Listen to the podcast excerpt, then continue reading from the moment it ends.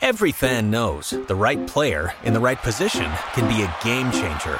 Put LifeLock between your identity and identity thieves to monitor and alert you to threats you could miss. Plus, with a US-based restoration specialist on your team, you won't have to face drained accounts, fraudulent loans, or other losses from identity theft alone. All backed by the LifeLock Million Dollar Protection Package. Change the game on identity theft. Save up to 25% your first year at LifeLock.com slash aware. Uh, and, George, of course, who, who also joined us. Locker Room is up next.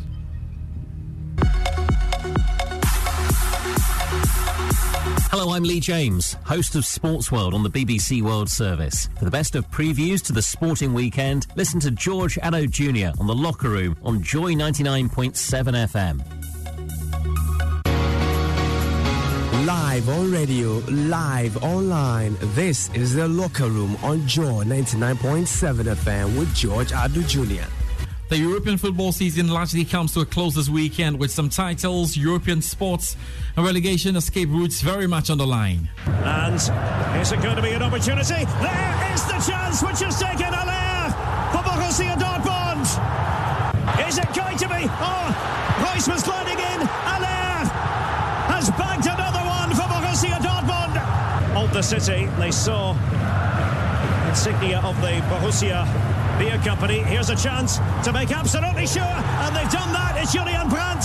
In Germany, Borussia Dortmund could win the Bundesliga ahead of Bayern Munich. Paris Saint-Germain are on course to win Liga. Following the 10-point deduction from Juventus, the top four battle in Italy will go down to the wire. And we have our taps on all games in France, Germany, Italy, and Spain. In England, it's all down to the relegation battle. The trapdoor creaks ominously. Leeds approach the brink after a day that's brought a sharp reality to their relegation fears. A dramatic D Day victory proved enough last season. They need the same again. Only a win and a massive favour elsewhere will do. Leeds on the edge of relegation. They've been bit for the final whistle. Everton are throwing it into the box.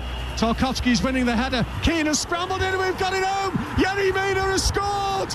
Oh, Yerry Mina has scored right at the death. How big a goal is that for Everton?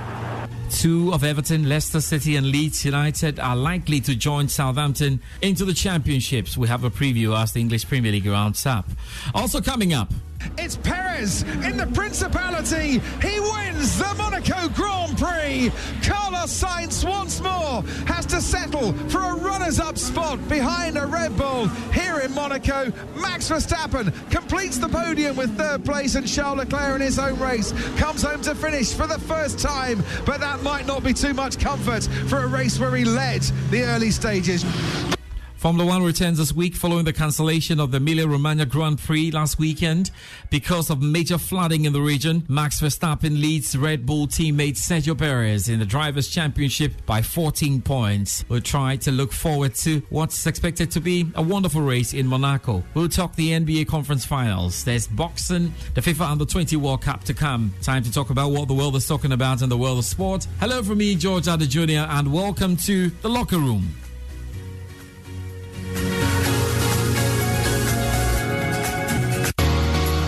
On radio, live online. This is The Locker Room with George Addo Jr. Thanks for staying with us on the locker room. And remember that you can always connect via WhatsApp line or across our social media handles uh, as we get to interact on what's supposed to be a very, very pacey preview to the sporting weekend. And of course, there's so much to come, but we begin tonight with Formula One. Sergio Perez, who started in the top six here in Monaco for the first time ever, who has led a race in Monaco for the first time ever, who suffered disappointment in Barcelona last time out, and who has rebounded in some style to take his third victory in Formula One. It's Perez in the Principality. He wins the Monaco Grand Prix. Carlos Sainz once more has to settle for a runners up spot behind Red Bull here in Monaco. Max Verstappen completes the podium with third place, and Charles Leclerc in his own race comes home to finish for the first time. But that might not be too much comfort for a race where he led the early stages. Yes, Sergio Perez showcased his street racing credentials at last year's Monaco Grand Prix as he reigned supreme to seal a dramatic victory. But can he do the same in 2023? Well, the Red Bull driver, along with his teammate Max Verstappen, has shown this year with the team winning every Grand Prix so far in 2023. With Verstappen at the top of the driver standings on 119 points and Perez just behind in second on 105 points, the duel looks set to start once again around the streets of Monte Carlo. Could Ferrari, Mercedes, and Aston Martin challenge on a circuit unlike any other? We had an unplanned race break last weekend, but we're right back in the mix now with Monaco playing hosts. While Red Bull and Max Verstappen have dominated Aston Martin and Fernando Alonso are quietly having a good season. Alonso has failed to finish on the podium only once and is currently third in the Drivers' Championship. You know, going to Monaco means a home return for Charles Leclerc. Ironically, it's not especially good news as the Ferrari racer has never had a joyful homecoming. He crashed out in 2018 and 2019, suffered a drive shaft breakage in 2021 right before the start of the race, with him at pole. And then poor strategy had him finish fourth last year, despite starting in pole. And so we'll see whether Charles Leclerc is able to come up this time. But certainly, it's going to be a fantastic race, and we're looking forward to it. Um, we're definitely going to be giving you updates all through the weekend, and we hope that you stick and stay with Joy Sports. Basketball next. The second half, and has played very solid for the Heat. Tatum defended by Robinson. Gives out to White. Slashing it On the floor,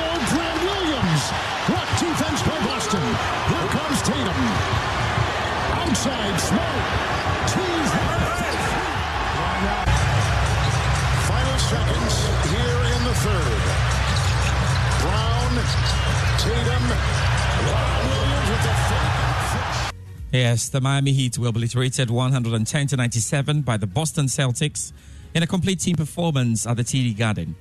Boston, who had lost five of its last seven home playoff games, were facing yet another elimination game. Leading 3 1 in the Eastern Conference Finals, Miami failed to close out the series once again, and the Heat will have the opportunity to do so in Game 6 on their home floor on Saturday night. To make some sense of all of this, let's bring in our NBA expert, Kofi Owusu. Kofi, thank you very much for your time on the show. How impressive have the Boston Celtics been in their last two games? The Boston Celtics got out to a big lead right from the jump. They played with great energy, great tenacity, great fervency, and they're able to sustain it all through the game. They had 20 points each from Derek Derek White, Marcus Smart, Jaylen Brown, and Jayson Tatum. It was a well-rounded effort, and they showed why many people had the Boston Celtics as favorites before this series started. Unfortunately, they got down to a 3 0 lead, and like you mentioned, no team in NBA history has ever come back from a 3 0 deficit. People in the media and around the NBA landscape, however, believe that the Celtics could perhaps be the first team to come back from a 3 0 deficit. That's because they're another traditional team that usually goes down 3 0. They were the second seed, obviously. They had the first two games at home. And the last two games of this series, at least they have one at home, that's game seven. Most of the time is, is in reverse. The team who goes up 3 0 is the team who probably has home court advantage, who's probably clearly the better team. But as we saw last night, the Celtics are the better team when they're playing and all the, and firing on all cylinders. And I believe game six is going to be one of the best games of this NBA playoffs between the Heat and the Celtics. It's going to be Miami. Miami does not want to return back to Boston to play a game seven. And the Celtics know that they're just one game away from, you know, being in a position to do what people thought was impossible and return from a 3-0 deficit and make it to the NBA Finals. I believe the Celtics have had a, a, a great change in, in, in, their team chemistry in the last couple of days. I don't know if that's possible, but they seem to be a completely different team from game four and game five from the three previous games. They're they're connected. They're motivating each other. They are speaking. Um, the team just looks like they have better chemistry, and of course they've been making three point shots. That always helps in, in today's NBA. Shooting shooting three pointers is one of the main um, determinants of a game. And for the last two games, the Celtics have been shooting a great percentage from three. The, the, the shots are going in. Sometimes it could be that simple. They say it's a make or miss league. So I think the Celtics have just been making their shots in the last couple of games, and that has been the turning point. And we look forward to game six, which should be a classic. Well, great stuff there, Kofi. Uh, the Denver Nuggets have made it to the NBA Finals for the first time in their franchise history with a resounding 4 0 series over the Lakers. How did they do so convincingly? A big congratulations to the Denver Nuggets in their first ever finals appearance. They played an amazing series against the Los Angeles Lakers. The two man game of Nikola Jokic and Jamal Murray proved to be too much for LeBron James and Anthony Davis. Um, the Denver Nuggets are a very deep team. The likes of Bruce Brown, Michael Porter Jr., Jeff Green, KCP, Aaron Gordon. They have a very deep roster that gives the coach um, multiple options to put in in a game. Um, you can rest Jokic a bit, and the team will still maintain the lead. So I think these things were too much for the Lakers. In the final game, for instance, LeBron James had to play all but four seconds of the game just to give his team a chance. But Jokic and Murray can get some rest because of the, the superior roster that the Nuggets have. And I believe that that proved to be too much for the Lakers. Um, um, the four games were all close. They all came down close in the fourth quarter. But the Denver Nuggets were able to execute in the fourth quarter in large part to, to the same duo of Jamal Murray and Jokic, who came up clutch in the fourth quarter. So I believe that's the reason why they're able to come out victorious. Finally, Kofi, LeBron James had a strong 40 point effort in the losing cause. He alluded to retirement in his post game interview. Do you think the King could really call it quits? What do the Lakers need to do in order to have a chance to win next season? Well, I think it's quite amazing that at the age of 38, LeBron James can still score 40 points in the playoff game, in the elimination playoff game. That's quite astounding. Um, he's proven all season that though though he's he's in his 20th season, he's still without a doubt a top 10 player in the NBA, and I I highly doubt he'll retire. I think after the game he was a bit emotional. It was a very tough game, tough series. He gave his all, and he came up short. He was a bit emotional, maybe made that that sentiment. But I highly doubt a player of his caliber, still playing at this level, retire, you know, without coming back next season to try again. Um, he's made mention of his son, who's now in college, that he would love to play with him in the NBA. So the scouts are, are, are gauging for him to be a, a, first round pick. That's next season. So un, until his son comes to the NBA, I highly doubt LeBron James will retire. We'll likely see him next year, next season. In terms of the Lakers and their roster, um, Rob Pelinka, their GM, did an amazing job to turn around their season. They started the season two and ten. They had Russell Westbrook. Things weren't working out, but at the trade deadline, he was able to bring uh, in um, Hachimura, Beasley, Vanderbilt, and it really turned around their season. The likes of, of, of Reaves and even Lonnie Walker off the bench have been revelations for the Lakers, and I believe that they have a good foundation for next season. There's rumors of Kyrie Irving coming to the Lakers, but that would have to that would have to um, that they'll have to crunch the numbers to make sure that um, a player of Kyrie Irving's caliber, his salary will be able to fit under the salary cap for next season. So that would be a great, great, great person to add to your team, obviously, but the numbers have to make sense. So I think the Lakers need to add a little bit more shooting. Maybe a player who can get hit some three pointers in a difficult playoff game. And I think next season they will still be contenders and have a good chance to win with Anthony Davis, LeBron James, and the rest of the squad. We'll be looking forward to all the games to come, and we'll see how it goes on Saturday night. A big thank you to you, Kofi Owusu. Kofi Owusu is our NBA expert and joined us with some analysis. Football, and we head to Spain.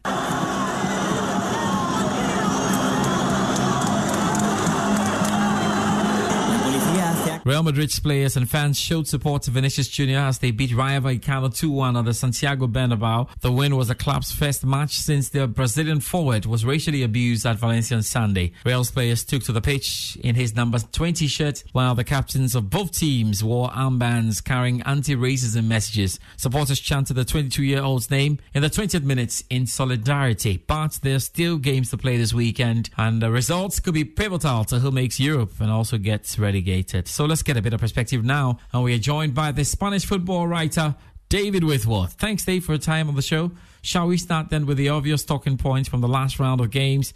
Vinicius Jr., certainly the victim, and racism, the topic. Probably the biggest talking point of La Liga in this round of matchday fixtures was at the Mestalla between Valencia and Real Madrid, and it, unfortunately it wasn't for footballing reasons, Valencia reasons. Valencia winning on the night by a goal to nil a huge win on their 100th year anniversary, which they celebrated on the 20th of May, which puts them on 40 points and should be enough to keep them in the league. They've had a fantastic month, winning three out of the last five matches, which ensures that a, uh, a situation that I thought was very dire for them, looking like relegation was odds on, to go into most likely they're going to be safe, even with a, a, round of matches to spare, which has been a fantastic effort by Ruben Baraja, the interim manager of Valencia. But unfortunately, this match will be tarnished by the uh, racism chants towards Vinicius Junior, which is not the first time, unfortunately. Uh, Vinicius was, yeah, given a lot of abuse by uh, a section of the Valencia fans at the South Stand, let's say, and in other areas, which meant that Vinicius was very angry. Real Madrid were naturally very angry. Um, and the fallout for this game has been huge. La Liga, um, the RFEF, the, the government of, of, football in Spain have been looking to uh, into ways how to, to to have better sanctions. Uh, for instance, Valencia have been charged with 50,000 euros as a fine and a partially closed stadium at that south stand for the next five matches. But I think more needs to be done because this is a problem that's very, very deep rooted and it needs to be hit on the head once and for all. This can't go on, and just giving fines and uh, banners and um, adverts is simply not enough. There is a protocol with referees that there's a three stage protocol that the referee can analyse the situation, temporarily postpone a game, and then call off a game completely. The referee was in stage one of this match. He analysed the situation, but he deemed that the situation uh, was not enough in that moment, which I think was clearly wrong looking back now with hindsight. They really should have uh, suspended this game and uh, and and really made a, a focus. I think that the only way to stamp this out is to really, really ban these individuals for life and stop matches. I think that's only when that the message is going to get through that we can actually no say no to racism forever. Dave, Barcelona seem to have taken their foot off the pedal to winning La Liga. Does this hypothesis explain the recent slump? Since Barcelona have won La Liga, they've certainly taken their foot off the gas. They've had numerous defeats in recent weeks and back to back for the first time in a long, long while. Firstly, against Real Sociedad, probably the informed team of La Liga, losing at Camp Nou by two goals to one. It was a very, very accomplished performance.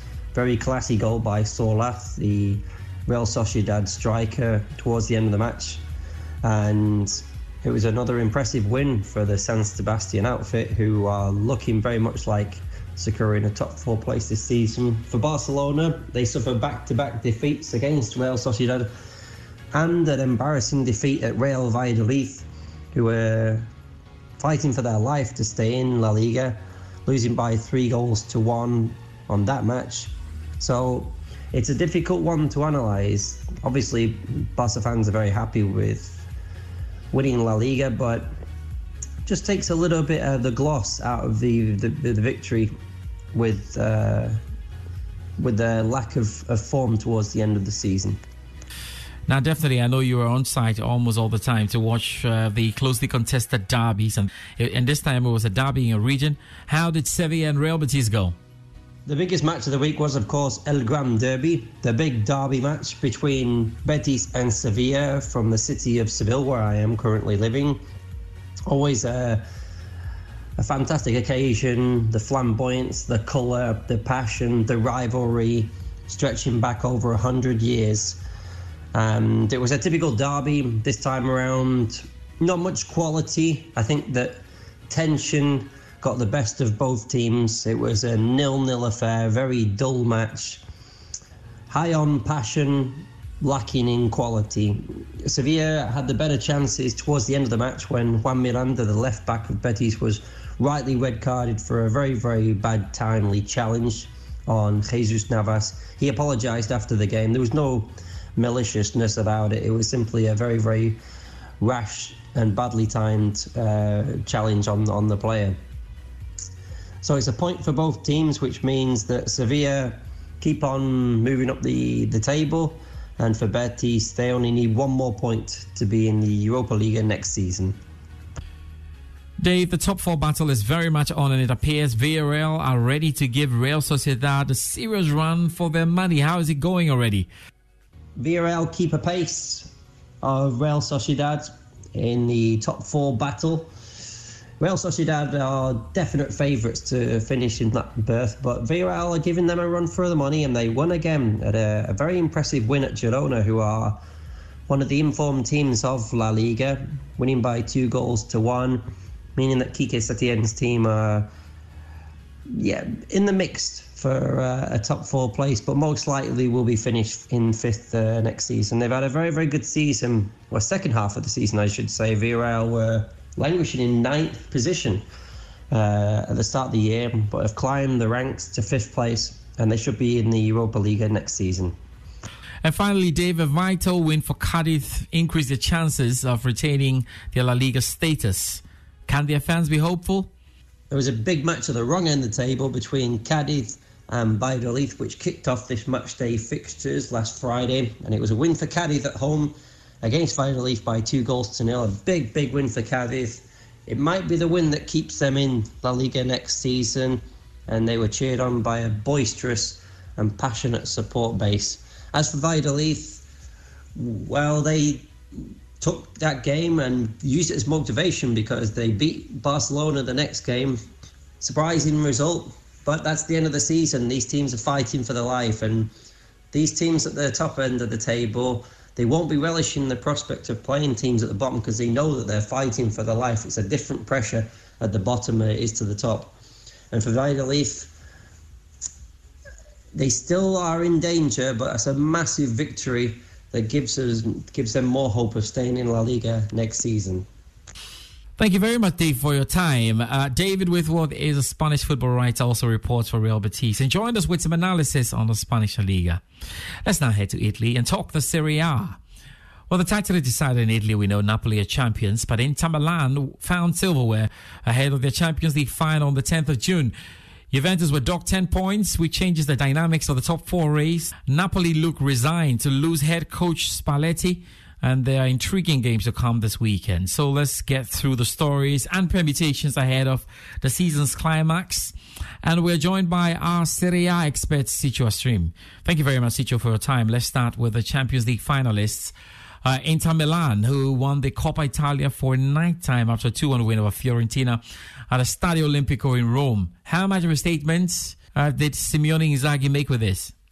Yeah, George, even though their form in the league has been disappointing, it's it's practically impossible to look back on what they've achieved this season and call it a failure. Yeah, they'll be disappointed, as I said, about the Serie A, but to win the Coppa Italia and to win the Super Cup and and the, and the Inzaghi is special.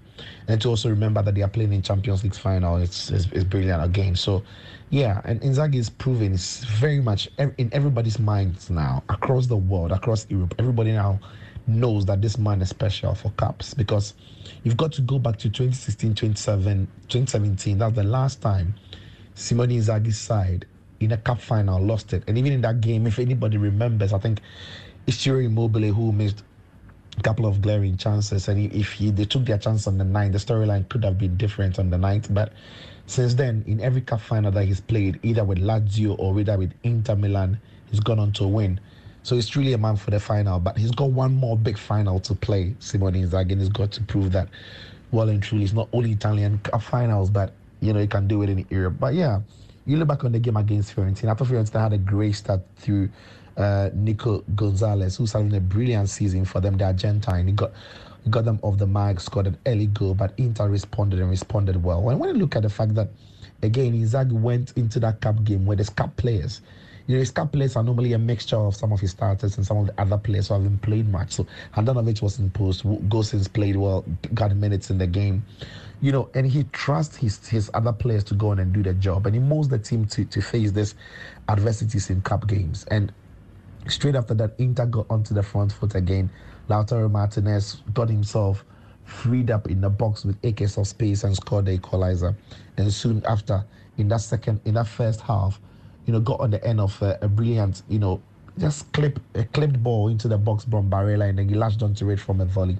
It was a spectacular goal from Lautaro Martinez, a player who is having an, an astonishing season. I think post the World Cup has been brilliant. We we know many people saw his World Cup and thought he wasn't uh, good enough, but not many people also knew that he went into the World Cup with an ankle injury. He had to play games with painkillers and injections, so he wasn't hundred percent.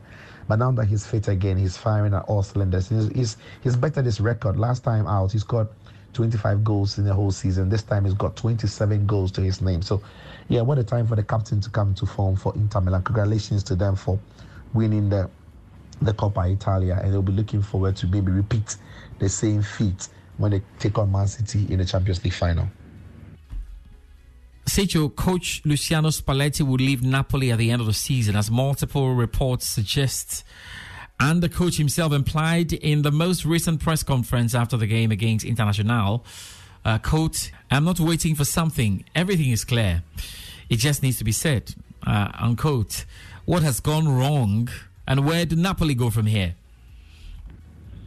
George, it's, a sh- okay for any football club in Europe. It's a shame. It really is. But when the club in question is Napoli, then it's almost like deja vu. It's almost like we are back here again. It's Napoli have got an incredible story of imploding, you know, in themselves or having an implosion in themselves. It's very well that Aurelio De Laurentiis is a very difficult man to work with. I mean, as many people who are close to the club have worked with him have said before. Luciano Spalletti as well is that is that one coach who can also be sorry, can also be emotional, can also be very demanding of certain standards. And I think all of it started when um, Aurelio De Laurentiis was very disappointed that Napoli couldn't beat AC Milan in the Champions League quarter final. He thought the team this season was good enough to even go on into the Champions League and maybe reach the final, perhaps even win it. So in the manner in which they bowed out to AC Milan, a team where many people consider inferior to this Napoli side, there was a lot of disgust from Aurelio De Laurentiis. So he wasn't very happy. And let's also remember that Luciano Spalletti is one of the lowest earning coaches in the Italian Serie A. And when you think about it, he's gone on to win it. I think he earns around, reportedly, around 3 million euros a year. It's not necessarily about the money, though, but there was a clause that in, in, in, his, in his contract for Napoli that they say that Napoli could trigger an extension of his contract. Now, after that defeat in that Champions League, a few days after, Aurelio De Laurentiis got his lawyers to send an email to Luciano Spalletti that they are renewing or they are triggering the extension of his contract. I think that didn't sit down well with Luciano Spalletti because he thought after the season that he's had or the season that he is having, it was going to be a face to face discussion because perhaps then maybe, just maybe, he would have negotiated for a higher wage or salary than what he's receiving, which is being reported to be around 3 million euros. But the point then is, that never happened. It was an email to him, just accept that your contract has been extended by the clause in the contract. Luciano Spalletti never really, you know, took that on board quite well. And when he was questioned about it, he, he actually has said it's not about the money, but because he's made a lot of money anyway from coaching. But that takes us back to Luciano Spalletti's time in, in, in Roma. If you remember this in Roma, he in his last days when Roma finished with their highest point tally ever, the season when that season ended, he left the club because he felt the club didn't didn't really, you know, back him during his episode with Francesco Totti. Because the club had asked Luciano Spalletti to retire Francesco Totti. And when Francesco Totti had come out with his autobiography and had had about five chapters out of six describing how Spalletti had treated him in his last season. The club didn't really back him. The club really were in sync with you know Totti because they got they wanted to get the fans behind him. So he left on that principle. So I think that is where you know uh, Spalletti is not happy that uh, really Dolores didn't have the face-to-face talk with him, and it was just sent the the the the contracts through to him in, in mail. And remember when Lucian, when Aurelio De was asked about it, he said, well, he cannot clip anybody's wings to stay at the club. And when Spalletti also responded, Spalletti was like, he doesn't need wings to walk out of the club.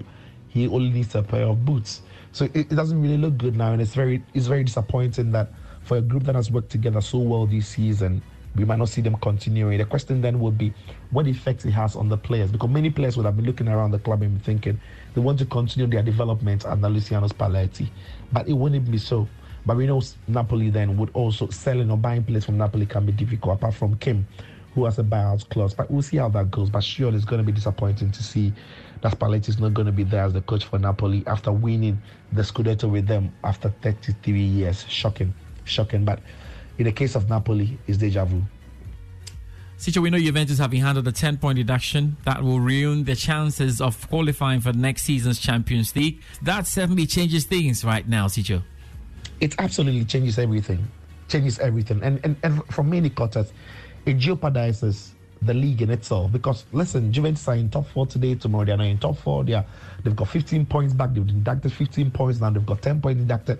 And for many managers in the Serie A, the, the thinking is if they if they if uh, why wouldn't they wait for Juventus to accumulate all the points they can accumulate on the pitch, and at the end of the season you sanction them and tell them you you've accumulated these points, but because of A, B, C, and and, and D, we are deducting 10 points. Then you see where they end because for the manager, they are thinking that when at some point they have 15 points and at some point they don't have it, it also comes into the way they plan for their games. And so it's actually jeopardized how the season is looking for many managers in and around that top four places.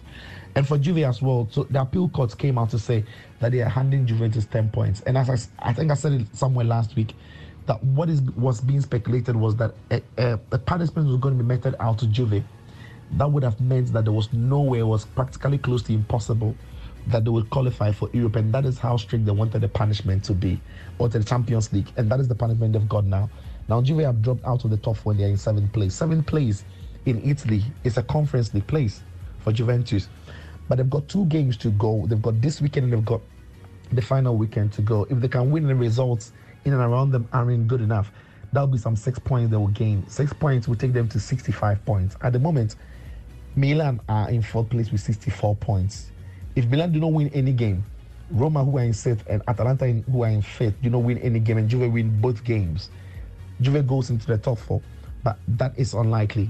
That's unlikely that those teams above them don't win anything. So practically, Juve will be out of the, the top four conversation. And in fact, before the ban was handed to them, Juve were just about to play Empoli, in which they lost. Had they won that game against Empoli, even with this ban, Juve would have still been in the conversation to finish in the top four. By the moment, it doesn't look likely, and, and then there's Juve still can go on an appeal, but it's almost looking like they will take this one on the chin, re-strategize, and come back again next season fighting for Scudetto in top four places, and maybe then go on and qualify for it. So, how are the weekend's games likely to impact the top four standings with very little separating third, fourth, and fifth? Yeah, the top four has been has been a pendulum swinging, hasn't it? And, and and now that Juventus have even dropped out of it now, Milan are back into the conversation. Atalanta are back into the conversation. Roma, on the other hand, as well, will be thinking they've got a chance. So this weekend presents as very, very cracking games for teams that want to be there. Milan are playing against Juventus at the, at the Allianz Arena, eh, at, the Allianz Stadium. It's, it's going to be a cracking game, really, because if Milan want to keep that place in that Champions League places, they absolutely need to get the results at least manage a draw in this game away from home because if they do, and even Atalanta go on and win their game over the weekend against Internazionale Milano, then Atalanta then get leveled on points, or they just get leveled on points with, you know, um, sorry, they get one point behind Milan if Milan do get a draw. And Juventus would also know that they have to keep knocking on the door because beating Milan now and hoping that Inter do them a favor against Atalanta means that into the final game of the season, they could still make they have a slim hope of making top four. So all of this makes this this this time very exciting.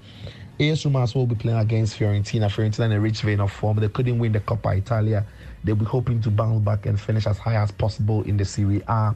It's going to be a cracking game when when Roma also play against them. So yeah, apart from maybe Lazio, who at the moment look like, I mean, they will play in the top four. Not sure if they'll finish second, but they will play in the top four. Milan, Atalanta, Roma, and Juventus all have chances of playing that top four, which makes it an exciting weekend of Italian Serie A football. Going into the uh, this weekend game before we see the final, the penultimate game, going into the penultimate game this weekend before we see the final match week next weekend. Sicho Stream is our Serie A expert and joined us with some analysis. Bundesliga next. Sebastian Haller scored twice as Borussia Dortmund beat 10-man Augsburg to go above Bayern Munich and one win away from the Bundesliga title. Before a ball was kicked on March 33, Dortmund needed a helping hand to have any chance of winning a first title since 2012. They got that on Saturday night when RB Leipzig beat leaders Bayern Munich. It meant Dortmund will be champions if they won their final two games starting in Augsburg. And the visitors came out knowing that victory was required and did exactly that. The final day will be very interesting because Dortmund can win it. All they need to do is go ahead and win their game. And to help us look forward to what's supposed to be a special one in Germany is Chris Harrington from our partner station DW in Berlin. Thank you very much, Chris, for your time. Unless Dortmund slip up, which is very unlikely, uh, the Bundesliga is this. Should losing the title from a Bayern Munich perspective lead to Thomas Tuchel losing his job? in my opinion, Bayern don't have a choice but fire Thomas Tuchel. You know, um, I, I, think when you look at Thomas Tuchel's history, he's always butted heads with management. You know, this happened at Dortmund, happened at Chelsea, and it always uh, led to the same thing. And I think that he's going to have a hard time convincing Brass to keep him longer when he just basically had to drive straight. You know, right? Like the title, you know, was theirs in their grasp um, and you you could argue that they could have had a shot at the Champions League, uh, you know, but that didn't work out well for them. Yeah, uh, Thomas Tuchel after their recent defeat, which was an embarrassing defeat, you you got to consider the historical significance of their defeat. You know, first prior to him, Julian Nagelsmann had a historic uh, defeat eh, when they got booted out of the German Cup uh, by the hands of Gladbach uh, two editions ago by five goals you know, and, and if you have an overturned lead at halftime at home, you know, it, it, it's going to obviously stick in the minds of those making decisions, offering long term deals to coaches. Now, I, you know, my instinct tells me Thomas Tuchel doesn't have an ironclad contract. Clearly, Julian Nagelsmann did not the way he was fired. You know, over the phone or through the words of a journalist. You know, depends on what version you know you listen to. But uh, after the recent defeat, Thomas Tuchel says the season is not over. Yeah, of, of course. You know, what else are you going to say? Of course he's going to say that. You know, the players are not performing. They, you know, they didn't show up. They were making foolish decisions on defense, which put them in the predicament they're in right now, which means that they potentially could see their reign come to an end. And I do think, I mentioned, I referenced the Titanic earlier in the week. I do think that once one player jumps the ship, these young core talents that they try to secure long term deals with, you know, I'm speaking of Joshua Kimmich, Serge Gnabry, you know, they've been somewhat a core of like the new page of Bayern Munich, the new generation. Leon Goretzka, you can throw in that mix. I think players will be looking to depart when, you know, they can't figure out who's going to be the head. You know, um, I don't think Thomas Tuchel has done anything to gain the confidence of those calling the shots. So I do think that uh, the rumors will increase of him being fired. And I wouldn't be shocked if they recall Julian Nagelsmann because they'll be paying him anyway. And of course, Hertha Berlin are headed down. Question for you, Chris, is who will be joining them?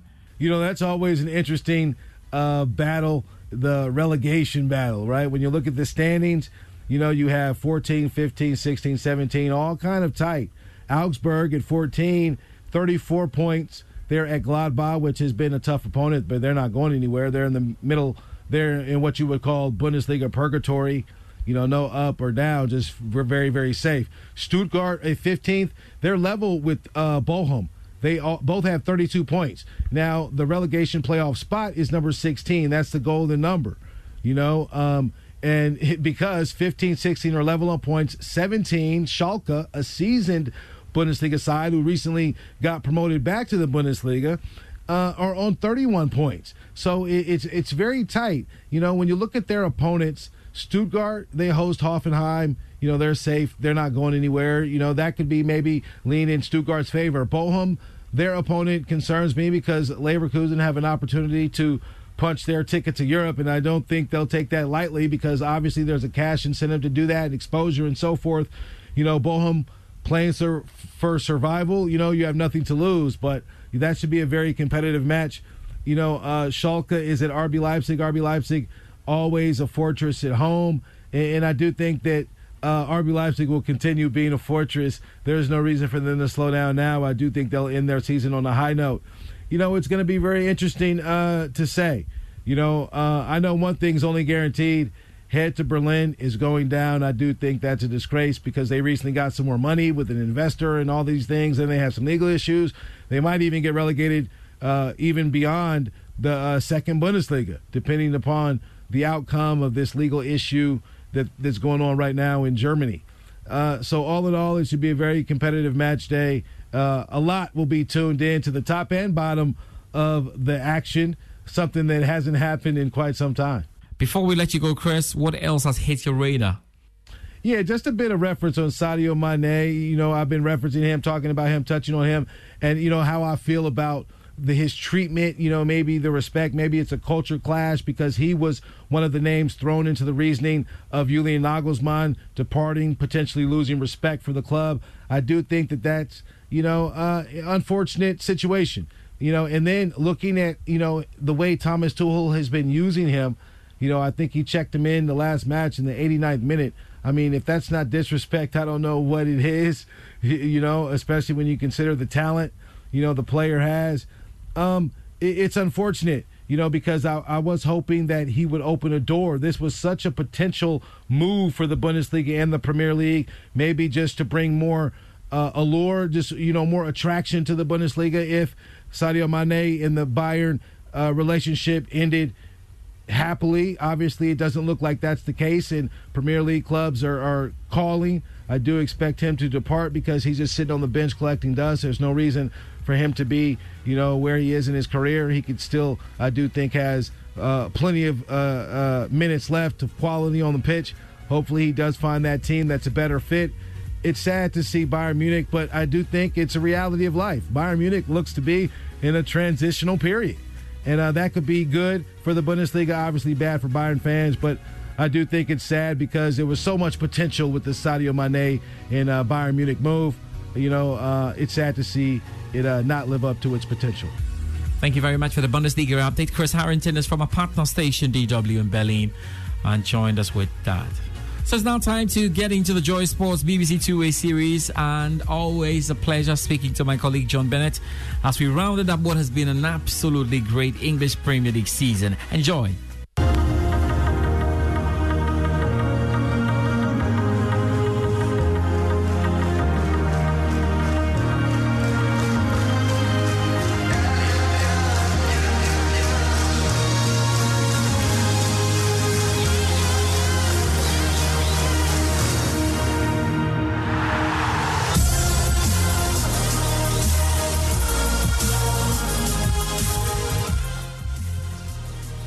Thanks, John, for a time on the show, and it's amazing. We're almost at the end of the season. What a run it has been. A big thank you to you for all the help all through the season. Can we then just end this beautifully? Uh, John, Leicester City is a bit of a dilemma. You know, in the last three seasons preceding this, they finished fifth in the Premier League, and in both seasons were a combined five points off a Champions League spot. Last season, though, they finished with a lowly ninth compared to the standards they set in seasons prior, and now they enter the final day of the season in the relegation zone with their fate out of their hands. Brendan Rodgers was appointed boss in 2019 and fired this season due to their poor run. Was it a decision too late? Hi, George. Yes, I think you make a good point. I think Brendan Rodgers should have been sacked earlier. It's, it's always easy to see in hindsight, but the problems were there. Leicester City was sleepwalking into this relegation. Now they're sprinting into it. For me, it was clear there were, there were big problems when Leicester were thrashed last season in the FA Cup by Nottingham Forest. And after the game, Brendan Rodgers talked about a refresh. He was clearly not happy with his squad. So you get to that next transfer window. Leicester only made two signings a reserve goalkeeper and Wout Faes to replace Wesley Fofana, who was a, a, much better player without being disrespectful, disrespectful to Wout Faes, who's done well at times this season despite a couple of nightmare performances.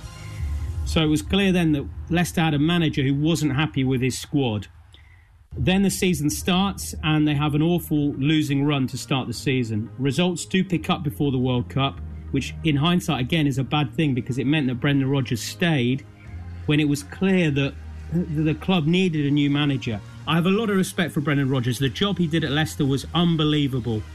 Two top five finishes, nearly getting to the Champions League, winning the FA Cup, amazing times for Leicester fans. But clearly there was a problem. Clearly Leicester got to the end of the road with Brendan Rodgers, but the club just didn't take the decision to sack him. I think there there's been some poor de- decision making behind the scenes at Leicester. For example, letting players see out their contracts like Youri Tielemans. James Maddison is entering the final year of his contract as well. So that that just sums it up. The, the poor decision making behind the scenes, I think, has led to the problems out on the pitch. In case they go down, the team is not without talent. Tielema, Maddison, and Harvey Barnes are amongst some bright players who could end up not following them into the championship. Which top Premier League or European sides can you see swooping in for any of these three? Yeah, Leicester will be completely unrecognisable when the season starts next season. So many players leaving out of contract. And also, yeah, the big assets like James Maddison, Harvey Barnes, they may have to sell them to raise money to buy by a number of players. James Maddison keeps getting linked with Newcastle. I really like James Maddison, but th- there are problems with him, I think, in terms of his fitness, how many games he's been able to play this season, and also some mistakes that he's made. But yeah, he will get a big move. I think he's got a, a brilliant football brain, and you could see him going to Newcastle.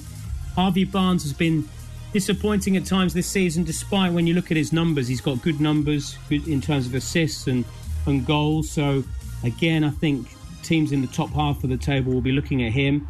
Youri Tielemans was expected to leave a year ago. Arsenal were being mentioned. Nothing happened. So I wonder where he'll go, whether he'll stay in the Premier League. A Tottenham maybe would make sense, or whether he'll go to Liga, or whether he'll go to La Liga or Serie A. There'll be lots of teams interested, but for, for Leicester, it's, it's difficult because they're going to lose a lot of players who have been the, the stars of the last few years with that FA Cup win and, and getting close to the Champions League. Well, then, John, it's between Everton, Leicester, and Leeds. Who will stay up out of those three? and who is in the best position to bounce back up to the Premier League if they do go down? Well, Everton have to be the big favourites. They've got that, that points advantage, so they know if they beat Bournemouth at home, then they'll be staying up. And listen, Bournemouth are a good side. Don't get me wrong, but if you if if you're offered the chance to beat Bournemouth at home to stay up and you don't take it, then you deserve to go down. To be honest, so yeah, I think Everton are the big favourites. Second favourites is difficult to tell because at the moment Leicester City they don't look like winning games. So can they can they beat West Ham, who are flying, who've got to a Conference League final? Leeds, can they beat Tottenham? I think they probably can. I saw Tottenham last week at Brent against Brentford, and they were really poor. Who's in the best position to bounce back? I think all three would have difficulties. Leicester losing a lot of players because they're out of contract, being forced probably to sell James Maddison, Harvey Barnes. They'd be completely unrecognisable. Everton would have big financial issues because they've got a, a new stadium which is being built. Leeds also they'd have some issues, but they're the team who have been in the, the, Premier League for the shortest time since they were promoted. So maybe they're they're better set up to, to bounce straight back up. And they're protected with a lot of players, unlike Leicester being on long contracts. Um, but it's difficult. I think you can use Burnley as a good blueprint as to what to do to bounce straight back up. They lost a lot of players, had to sign a lot of new players, but they completely changed their identity, their style of play, and they'll be back in the Premier League next season. John, we're entering the final day of the season, so let's do a locker room end of season awards. Besides Arsenal, which team picks up the overachievers tag? And of course, putting Chelsea aside, which of the 20 teams surprised you with their underperformance? And then you tell us about your coach of the year, your most promising young player of the year, and your playmaker of the season. I think you also have to add your transfer flop of the season, John. Yeah, let's rattle through this then, George. I like doing this at the end of the season. Overachievers, I would say Newcastle. Yes, they've got a lot of money, but when you look at actually the players that they brought in, it wasn't a huge amount. I think they're taking it slow in terms of how they invest in the squad. We expected them maybe to break into the top six. They've broken into the top four. So let's go for Newcastle as overachievers. Second place, though, will be Bournemouth because we all expected Bournemouth to be bottom of the table and they've avoided relegation at a canter. They, they're not involved in any of the end of season drama. So brilliant job by Gary O'Neill. Um, underperformers, yeah, you, you've you've banned me from mentioning Chelsea, but they have been uh, awful, haven't they? Let's go for Tottenham. Again, under Antonio Conte, you expected them to do well. They've been awful. They're going to miss out on European football. Just, it's just dreadful at the moment for the fans on and off the pitch. They, they can't see any glimmers of light. Coach of the year, I will go for Gary O'Neill at Bournemouth with Eddie Howe and Mikel Arteta in joint second place. Most promising young player. That's a very interesting question. Gabriel Martinelli, I think for me, has been the young player that I've enjoyed watching the most. And playmaker of the season, I'm going to come across as an Arsenal fan here. I'm not an Arsenal fan, but I'm going to go for Martin Odegaard for playmaker of the year.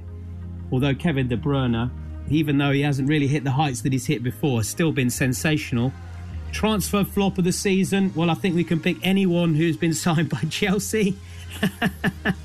I'm really sorry, George. Um, someone like Wesley Fofana, maybe. Am I being harsh there? Even Enzo Fernandez. Um, it's difficult. I don't want to be harsh on those individual players because I think they've gone into a situation at Chelsea which was, which was very, very tough. But yeah, I, I think I think it would have to be one of one of the Chelsea new signings.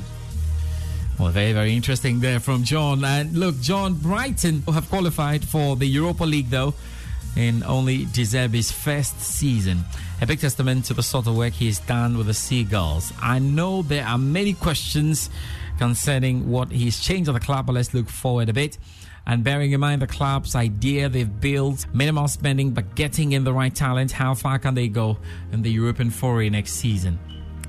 Well, it's all about how they balance their squad. It's a, it's a difficult thing, isn't it? The Thursday to Sunday games. Mentally, it's very difficult to get into that habit of play. He's going to have to rotate his squad, Roberto De Zerbi. The good thing is he's he's used to European football. He was manager of Shakhtar Donetsk.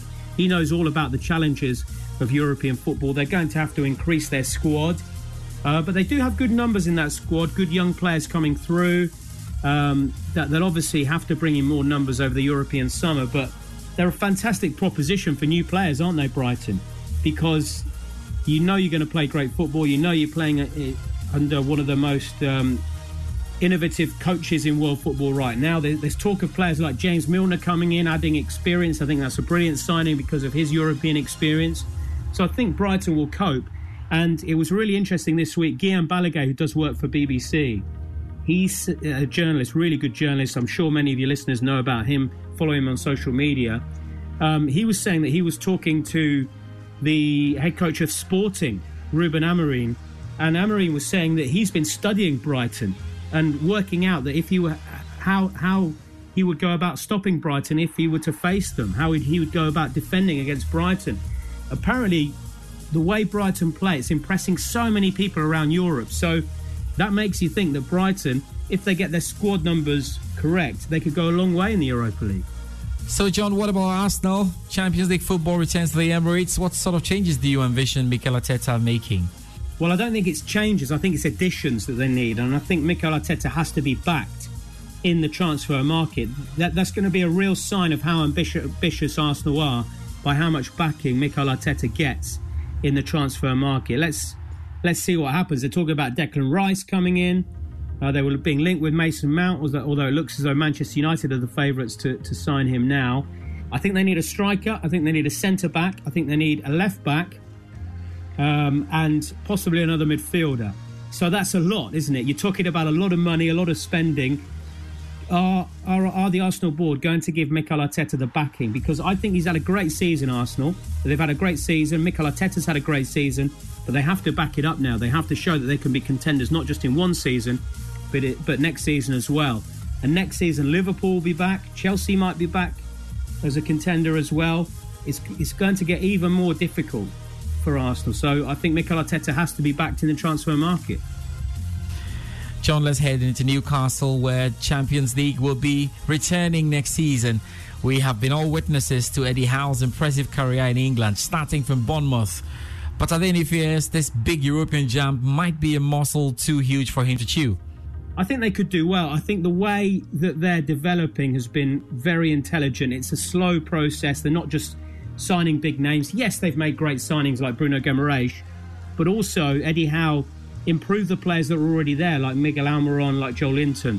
So I, I, I, think that that bodes well for what, what's going to happen in the summer transfer window in terms of the type of players who are going to come in, but also the type of personalities. I could see them signing four players who can improve the first 11 and maybe some squad players as well. So maybe you, go up to maybe six new signings because the, that squad probably needs to be improved as well. But I think they have a lot of good people behind the scenes like Dan Ashworth, Eddie Howe is is proven at improving players. So I think next season they, they, they could do okay in the Champions League.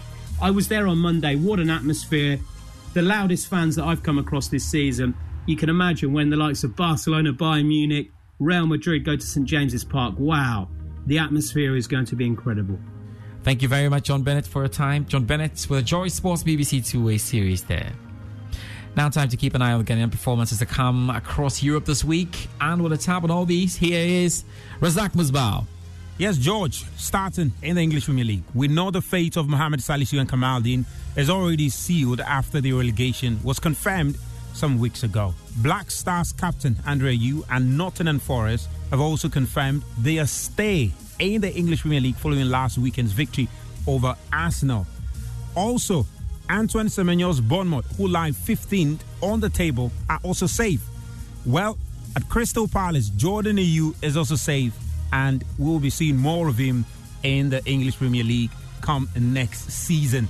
Of course, we know they are currently lying 11th with 44 points and could even finish with 47 points if they're able to overcome Nottingham Forest in their last game this weekend. So it's been a pretty good season for Antoine Semenyo's Bournemouth and even Jordan Ayew's Crystal Palace. But and even for Andre Ayew's Nottingham Forest, we wait to see if Andre Ayew will even continue his stay at Nottingham Forest, considering he was signed for only six months. But I'm not too sure how Thomas Partey will be feeling now, you know, but uh, the only thing he could take solace in is the qualification for uh, the Champions League for the first time in, is it some six, seven years? And uh, we can only wait to see what he and Arsenal will have to offer us come next season after they fail to clinch the title.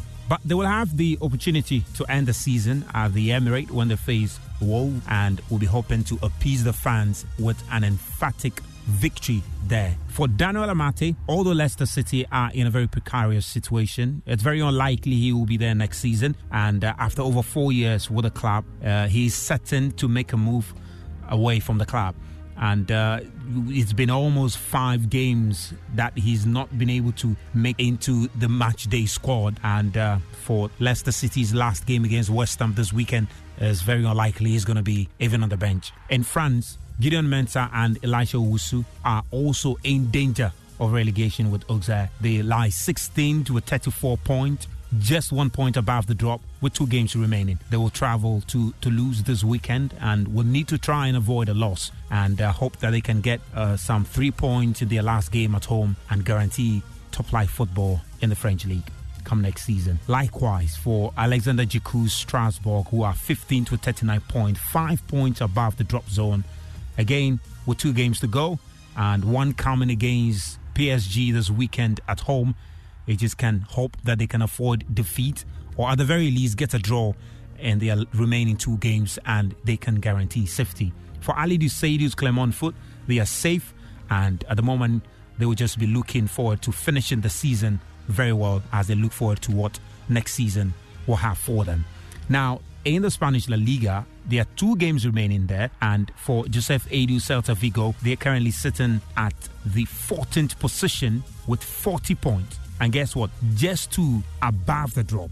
Just two points outside of the relegation zone. They are not safe yet, clearly, and this weekend they have a game against 17th placed Cadiz, who are on 38 points. So it's a crucial game, and clearly they can't afford to drop point if they want to stay up come next season. It's not different in Serbia for Edmund Addo, who Sparta uh, Subotica are also battling relegation, lying just two points above the drop with one game to go. It will be, and that is going to be against another relegation threatened side, FK Rudnik, and a draw will be enough to guarantee safety for Edmund Addo's side. Well, uh, and just a little bit in Spain, Baba Iddrisu Mallorca is safe. Likewise, in Inaki Williams, Atletico Bilbao, they are also safe. And for Atletico Bilbao, they are hoping they could just uh, be able to pick six points. And if the teams ahead of them could drop some point, then they just might secure some European football come next season. Probably the Conference League or something of that sort. So, George, we can only wish uh, all the players the very best as the season rounds up. We know Andy Yiadom and Baba Rahman's Reading have been relegated from the English Championship. Uh, they've moved now to the third tier of English football. We know Kevin Prince Boateng's Hertha Berlin have also been relegated to the second division uh, of the Bundesliga. And so we can only